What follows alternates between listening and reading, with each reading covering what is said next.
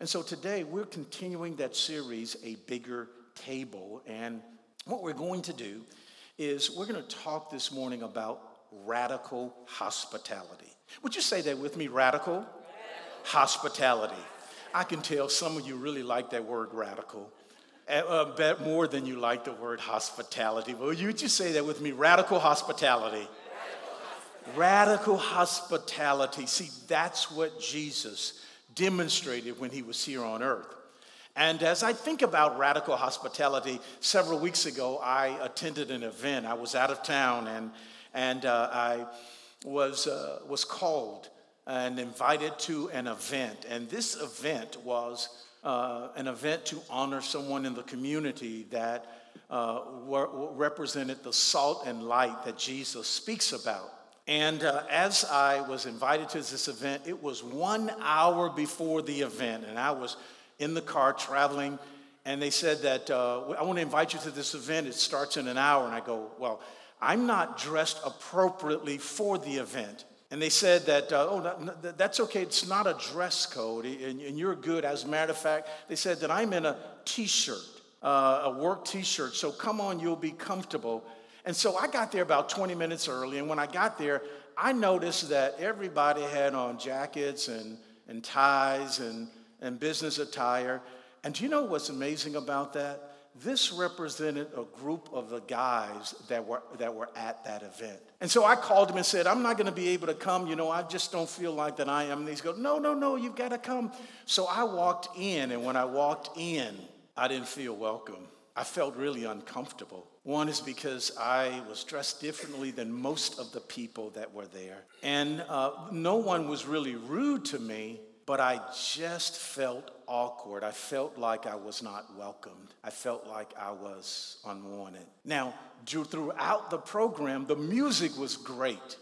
There was a guy that sang, Great is thou faithfulness. I mean, I was, if I had a jacket and, and, and a tie on, I would have stood up and say, Oh, while everybody else was seated. But I was so conscious, I was like, hey, I'm not even raise my hand. The message that the honoree gave was amazing. It was great. I enjoyed that. But immediately following the event, I left quickly because I still felt awkward. I felt unwelcomed and I did not feel comfortable. And perhaps you've been that way. You've gone to a place where, or you've got, went to, gone to a gathering where you did not feel welcome. You did not feel comfortable.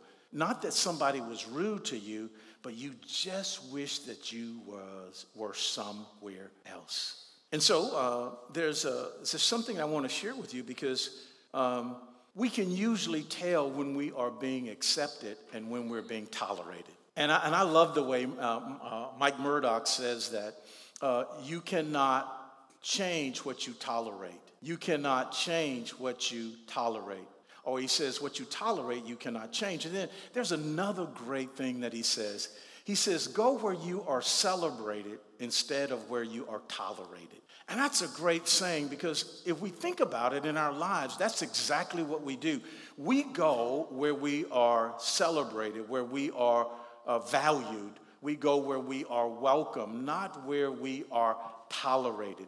And when we come to a place where we feel like that we are tolerated rather than welcome, then what's true is that we make a decision and we decide if we want to stay, and we make a decision and we decide if we want to come back. And that's true regardless of if it is a restaurant, it's true if it's a hotel, it's true even if you're doing business with a business, and it's also true with the church. But Jesus calls us to accept and to receive one another rather than tolerate one another. And he had a radical type of hospitality because Jesus would gather with people that were different from him. He would gather uh, with people that others really looked down on. And you know what I was thinking about this is that uh, you know, I, and I've always wondered why that I kind of just feel like something when people have this, for the sake of a better word, I'll say elitist or superior type attitude where they say, Oh, I don't shop at that place. You know what? I got to tell you, can I just be honest with you this morning? Do you know that when I was in college, I shopped at Mr. Goody. You don't know Mr. It's, it's a store all over the all over the country.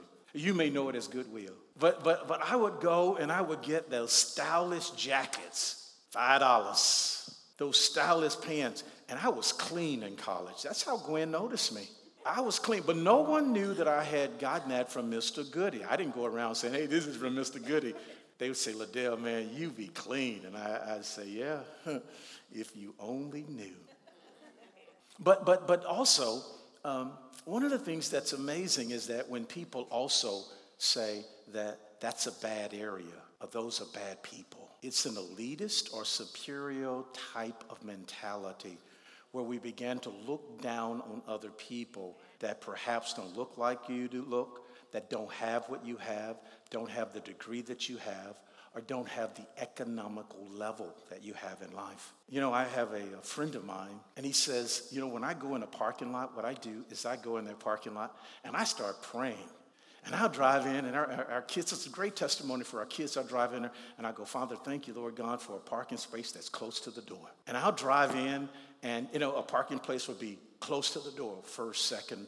Uh, it's amazing and, uh, but I had a friend, and I was doing that. We were riding the car together, and uh, I was, I, I was uh, praying for a good parking space. And he says, Well, I never take the first parking space. I, I like to serve others, and I leave it for someone else. But yet, I've heard that same friend throw out his title, throw out his position to establish authority. And what's interesting about that is that Jesus sat at a table and he says that they, said that, uh, who's at your right hand? And Jesus says, gosh, I am the master and I am the one who should be served, but I did not come to be served. I came to what?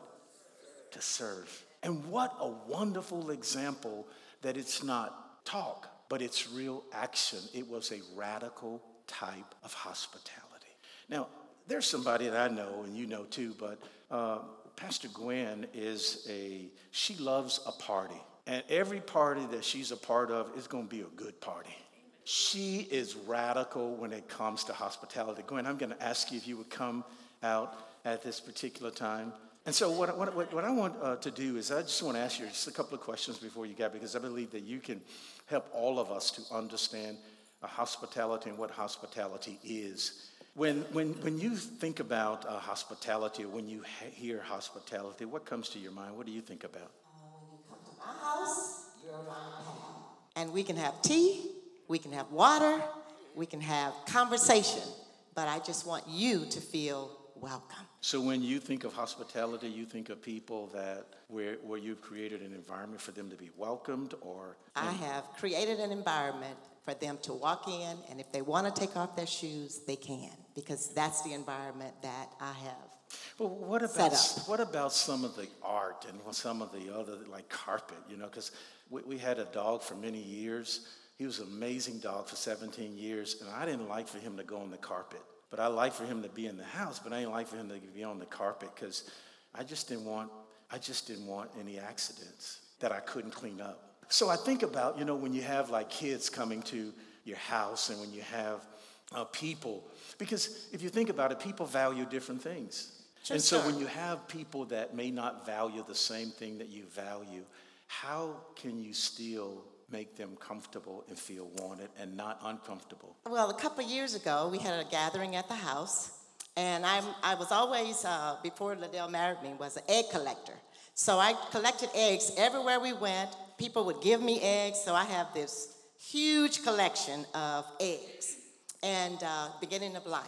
And uh, that's what it meant to me. And I had an ostrich egg, and it's a big uh, uh, tan looking egg. And one of the kids knocked it over and broke it. And it was, a very, it was valuable to me. Yeah, I, but I, I, re- I, remember, that? I remember that, that but how valuable that was. I didn't put the family out. And I didn't tell everybody they had to leave. I was like, okay. Well, do you know, it wasn't a month ago. Somebody went on vacation and bought me an ostrich egg back from their vacation. And it put me back in the mind of nothing's lost when you're serving God. Nothing's lost. He can replace everything, even the things you forgot about. He can replace them. But it's all about being who He called you to be, being hospitable, welcoming people no matter what. Uh, confession Max used to get on the carpet when I was around. Every now and then, you know, even when we would go and he'd go through our bedroom from one end to the other, and you knew he did that. Mm. But I didn't beat him about that, mm. and I didn't tell on him either. Now that's radical hospitality. So, so what is it that, have you ever uh, just been out where it was a gathering and you saw someone that did not seem like that they were felt comfortable that they feel like that felt uh, it seemed like that they were unwanted or they just didn't feel like they belonged. What are your thoughts about that and how would you handle a situation like that? Well i think i i mean i generally try to include everybody. So i'd go up and i'd say hi and how are you? And i'd, I'd make myself uh, uh, make, make the conversation a little bit more comfortable for them. Just ask a few questions, and, and that's it. And just invite them to where I am. It's not about leaving them there, it's about inviting them in. So if they're not, if they don't feel like they're included anywhere, whereas it was my responsibility to include them. So that's what I would do. I would get there and include them to where I am. Hmm.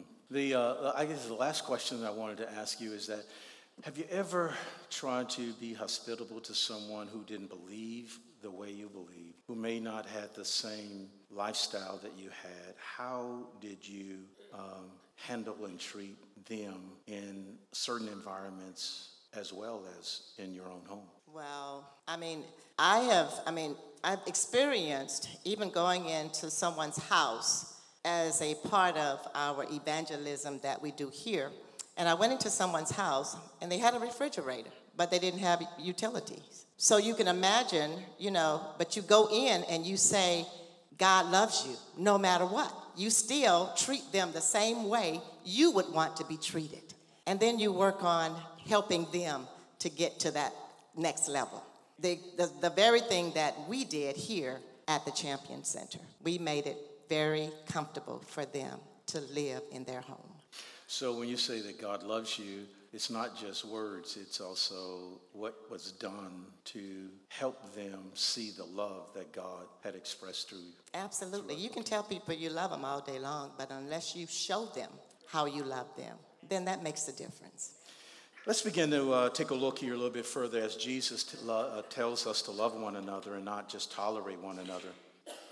Because I believe that when the church tolerates one another, that we create a table that's too small for the name of Jesus that we proclaim. But we expand the table, and the way we expand the table by providing the kind of hospitality that embraces everyone. I want you to just kind of see this because we're going to take a look in verses 8, 9, and 10, 1 Peter chapter 4, verses 8 through 10.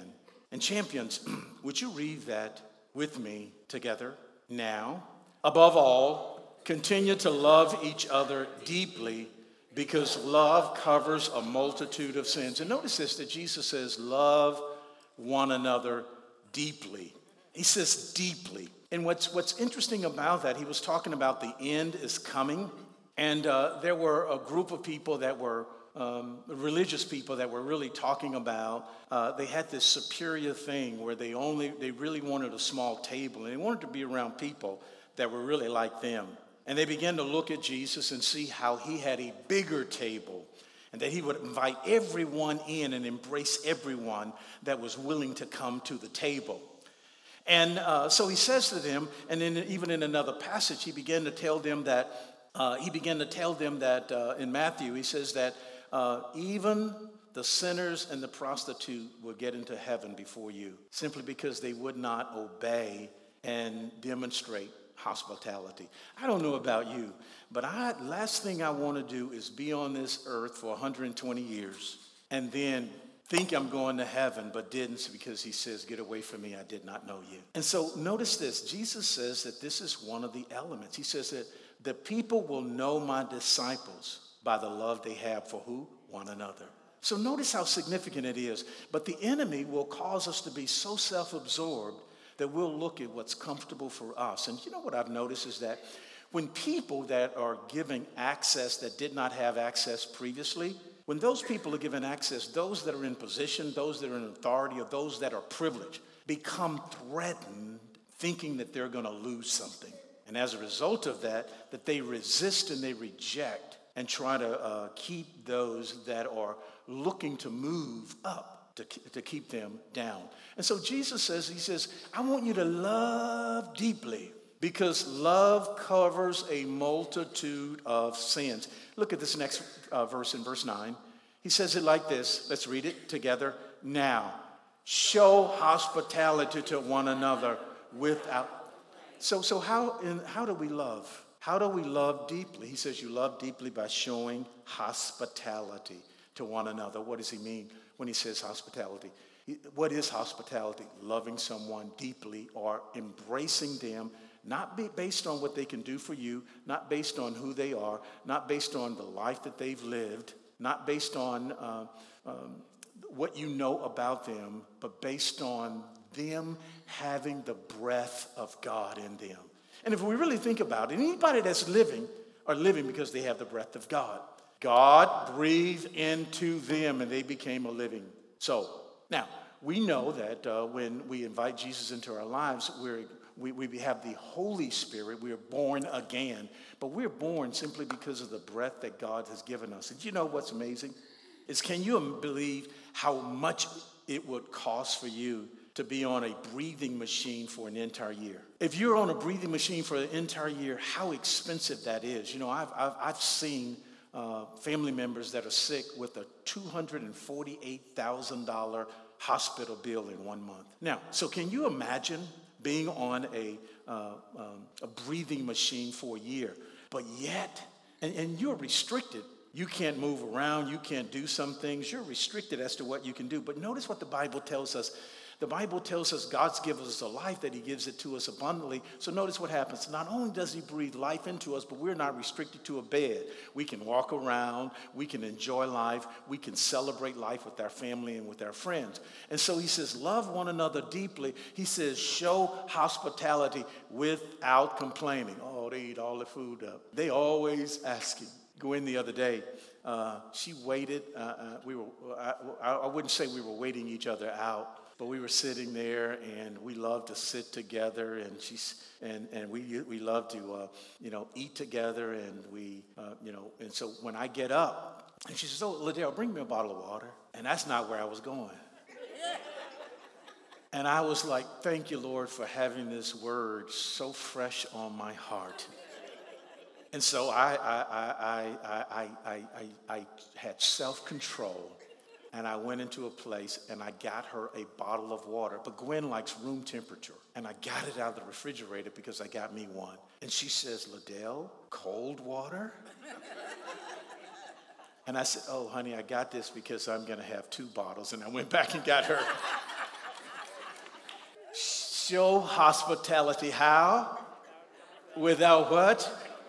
Without complaining. So notice this that as Gwen talked about, um, you know, going to a house and they've got a refrigerator, but it doesn't serve its purpose if there's no electricity. And, and, and can you imagine what life might be like? Um, that there are so many people that's just one paycheck away from being in the same condition. But yet, when we have it, many times that we take for granted essentially what God has, has blessed us with. And so we show hospitality without complaining. And then notice this next verse, verse 10. Let's read it together. Now, as good servant managers of God's grace in its various forms, serve one another. Serve one another with the gift each of you has received. Serve one another. so notice this. He says that we are managers of God's grace. We are servants of God's grace. Wow, isn't that good news? We are servants of God's grace. Wait a minute, what is grace? To be a manager, what happens is that we are stewards, so we're taking care of what belongs to someone else. So grace doesn't belong to us, but it is something we steward that has been given us access by God. So we recognize then how does this all work together? Grace is giving someone something that they do not deserve. That's what grace is. It's like, you know, you don't deserve. We have access by faith into something we do not deserve. So notice this. He's saying that you are stewards and managers of God's grace. So what do you do?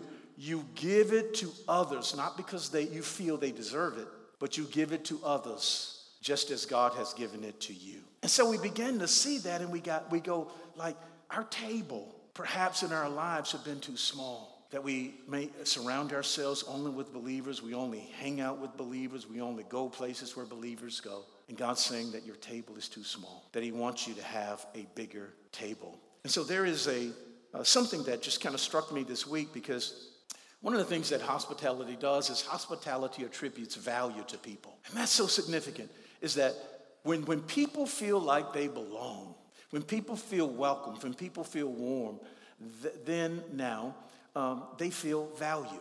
They feel valued.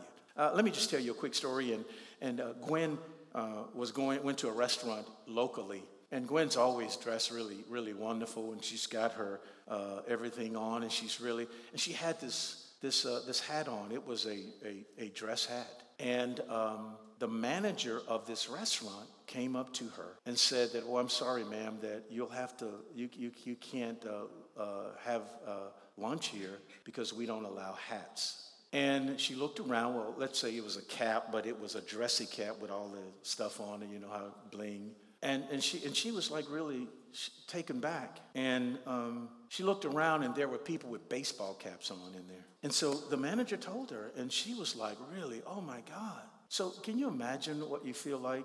She's got this jewelry on, and they're saying, Oh, week you can't wear a cap, but yet there are other people that have baseball caps on, not dress caps. And so, um, so when you when you when people are hospitable to you, what you do is you feel valued, and and they, they say you are valued and you're welcome. And then the second thing it does, is it reduces fear of being rejected. And what happens is that when followers of Christ, no matter where you are, when followers of Christ are hospitable to others, what you say to them is that regardless of your past rejections, if you invite them to your house, if you invite them in, in, into the church, regardless of your past rejections, that this place is a different kind of place. And people no longer have to uh, be uh, fearful of being rejected. And so I believe that as we uh, take a look at this and is, is that it's so critical then that what is the one thing that's so uh, important that we are to do?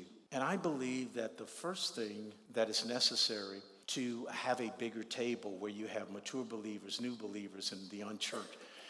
What would it be like if the church was a place where the unchurched would love to attend? What would that be like? How amazing that would be, where they felt loved, not judged, where they were embraced and not uh, uh, pushed aside. What would that be? How amazing would that be? And one of the things I believe is so critical for that to take place is that we really have to be authentic. We have to be real. And you know that the number one reasons why the unchurched say that they do not come to church is because in the church there's so many hypocrites. And what that is, is the people that say one thing but live a different way. And so this is a phrase that I wrote down this week that just really touched me. And that is that although the church is supposed to be come as you are, most of our lives are about perception management.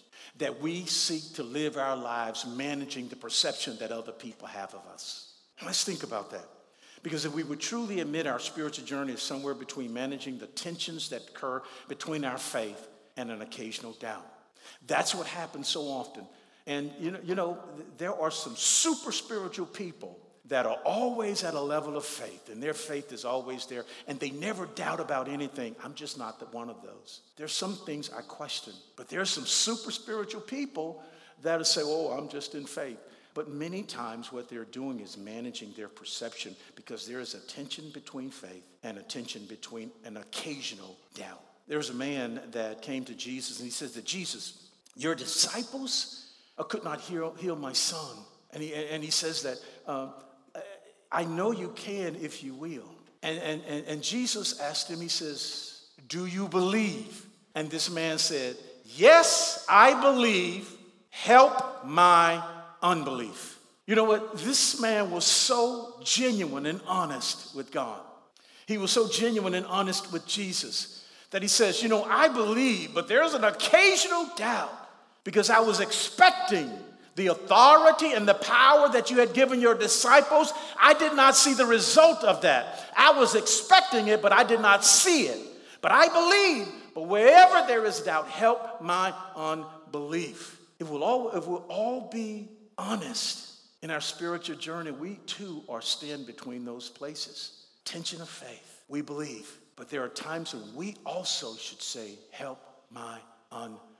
Why? Why not? Why do we not? Is because we're managing perception. What's interesting is that we began to look at the things that we have, uh, have, have experienced in our lives, all of our lives, that there may be a prayer that God did not answer, or that you did not see the answer the way that you expected.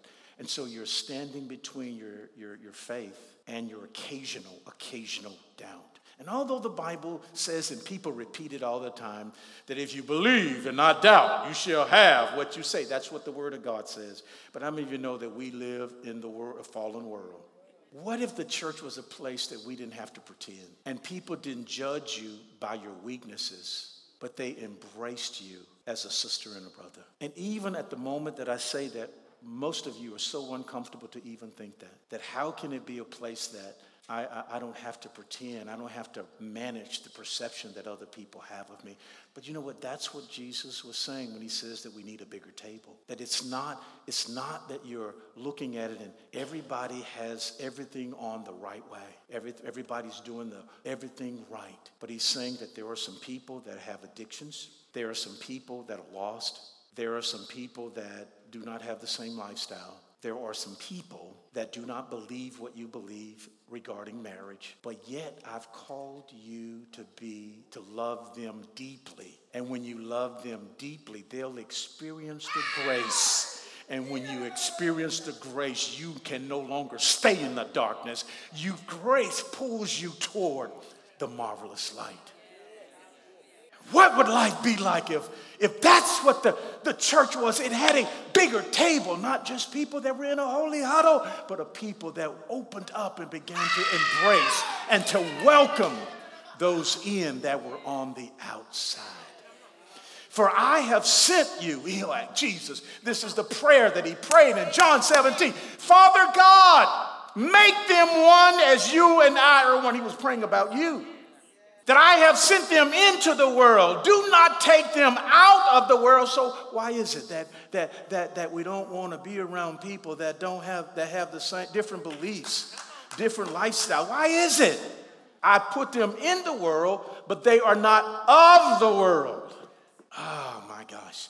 So what happens? Well, let me give you this example. I was playing golf. And I'm like on the third hole, and they matched me up with somebody. I don't know these people. But boy, these guys were something else. And I know that they were married because they had a marriage ring on, and I know the way they were talking that they were married, they were friends.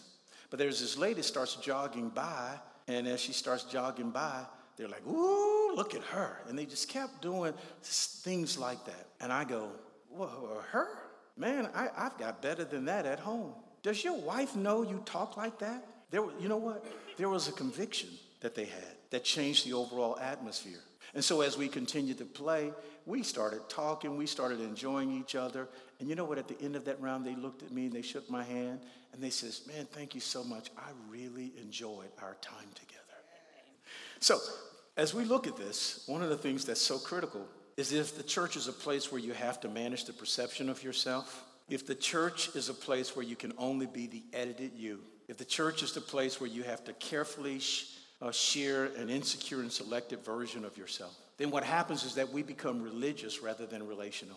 And if we become religious, what we do is we fight against the very intimacy that God desires to have with us. And so it's important then that we recognize that God desires for us to not be judges, but He desires for us to be lovers. One of my favorite passages is in Mark chapter 14 and uh, you can read it a little bit later. It's in verse 3 through 9.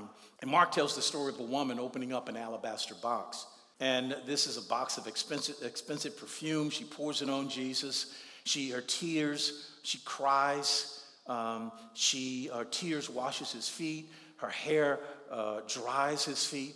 And so this woman, uh, uh others around her were complaining about her. And Jesus says, Leave her alone. That what she has done is significant. And he says these words as he tells a parable, and he says that um, to, to whom little is forgiven, little they appreciate. But to whom much is forgiven, they appreciate much. Jesus was saying, This lady's life in the past was so bad, but she recognizes because of radical hospitality that she has value. And the fear of our past rejections, now it's a new season because I have come on the scene. Do you know what's amazing about that? Is that I've read that many times. I've read that for year after year. I've taught messages on that, but I miss a very critical phrase in that particular passage because it's in Mark chapter 14, verse 3. Look at this. Come on, champions, would you read that with me like we know it is the word of his power? Let's read it together now. While he was in Bethany, reclining at the table in the home of Simon, oh my God. See, see, I've looked for great revelation in that passage of scripture, and I've overlooked this right here because this introduction to the story that Jesus is telling this introduction here is a story within itself. What do you mean? Because the, uh, uh, Jesus is, that, is a house guest and, and a table companion of the least respected person in the, in the community. This was a time when a leper could not be in public. And if they were in public, they had to cry out, unclean, unclean, so they could not touch someone and contaminate those who thought they were superior. And then, then here Jesus has come to his house and he's sitting at his table.